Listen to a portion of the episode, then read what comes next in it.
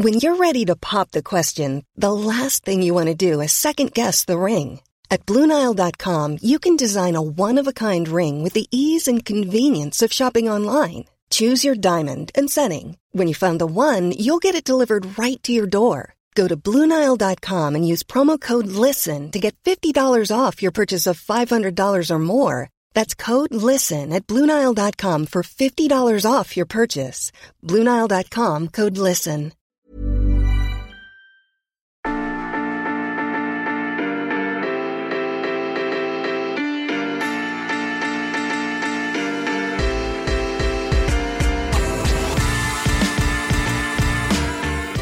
Y a un terrain qui est reconnaissable instantanément en NBA, c'est celui des Boston Celtics. Depuis 1946, les Verts jouent sur un joli motif parquet, c'est-à-dire des petites pièces de bois organisées de manière géométrique qui donnent un aspect mosaïque. On distingue bien les plaques carrées d'un mètre cinquante-deux de large et de long. Elles sont disposées de manière à former ce qu'on pourrait qualifier de damier.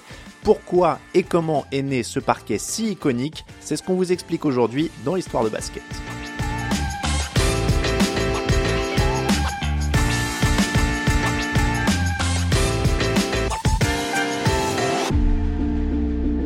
L'histoire du parquet des Boston Celtics, elle commence en même temps que celle des Boston Celtics. Nous sommes en 1946 et l'équipe va se lancer dans la Basketball Association of America, la BAA, qui deviendra la NBA trois ans plus tard. Sauf qu'en 1946, juste après la Seconde Guerre mondiale, on manque de pas mal de choses.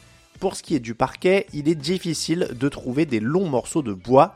Ils sont notamment gardés pour les parquets des maisons des soldats qui rentrent au pays. Alors il faut se débrouiller. Walter Brown, le premier propriétaire des Celtics, veut une surface de jeu de qualité.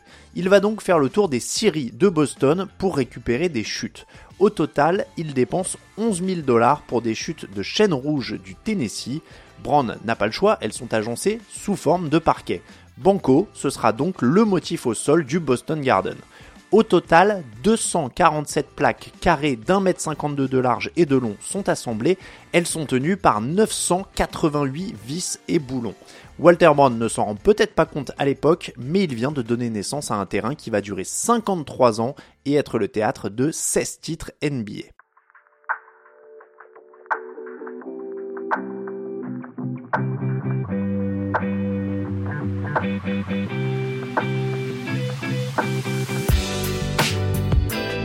Si le parquet des Celtics est entré dans la légende de la franchise et de la NBA, c'est parce qu'il a aussi participé au succès de l'équipe de Boston. C'est en tout cas l'idée qu'alimente la légende. Au fil des 53 ans d'utilisation, le sol aurait été plus ou moins bien entretenu, au point qu'une légende commence à éveiller la crainte chez les adversaires, le parquet ne serait pas régulier. À certains endroits, le ballon ne rebondirait pas normalement, des espaces seraient apparents entre certaines dalles, des vis ou des petits morceaux de bois dépasseraient un peu. La rumeur dit même que les joueurs du coach Red Auerbach feraient exprès d'emmener les adversaires vers ces zones irrégulières pour provoquer des pertes de balles. C'était unique parce que cela ne ressemblait à aucun autre terrain, expliquait Bill Russell, légende des années 50 et 60 au New York Times en 2000. Mais le plus important avec ce parquet, expliquait Russell, c'est qu'il perturbait les autres équipes, et c'était très bien, ça faisait partie de notre légende quand nous bottions les fesses de tout le monde. Ces dead spots, littéralement endroits morts, existaient réellement.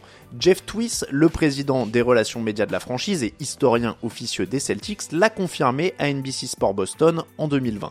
Selon lui, le parquet n'était pas particulièrement entretenu à l'époque. Entre 1946 et 1999, il n'aurait pas été resurfacé plus de 5 fois. À titre de comparaison, les surfaces de jeu actuelles sont remises en état une fois par an ou tous les deux ans. En 1995, le parquet des Celtics a même déménagé.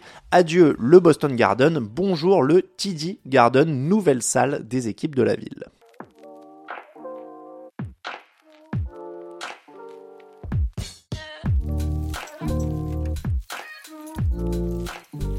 En 1999, une page se tourne à Boston. Les mythiques planches de bois en place depuis 1946 sont remplacées par un nouveau parquet neuf et moderne, mais qui garde le même motif. Le parquet de 1946 prend sa retraite après avoir vu défiler quasiment toutes les légendes de la NBA. Côté Celtics, Bill Russell, Bob Cousy, John Havlicek, Larry Bird et tous ceux qui ont glané les 16 premiers titres de la franchise évidemment. Mais du côté des adversaires, Will Chamberlain, Karim Abdul-Jabbar, Julius Erving, Magic Johnson, Michael Jordan, Kobe Bryant, Allen Iverson ou Shaquille O'Neal, tous sont montés sur ces planches. Au moment du changement de sol, les Celtics ont mis aux enchères les morceaux d'une quarantaine de dalles. Des joueurs ont aussi reçu des morceaux en souvenir. Le grand public peut désormais en retrouver sur les sites d'enchères pour des tarifs allant de quelques dizaines jusqu'à plusieurs centaines de dollars pour les morceaux ornés de signatures prestigieuses et authentifiées. Les joueurs actuels évoluent sur une surface plus moderne et régulière qui a déjà été remplacée deux fois depuis 1999. Des dispositifs d'absorption des chocs ont notamment été ajoutés sous le bois pour rendre le jeu un peu moins éprouvant pour le corps.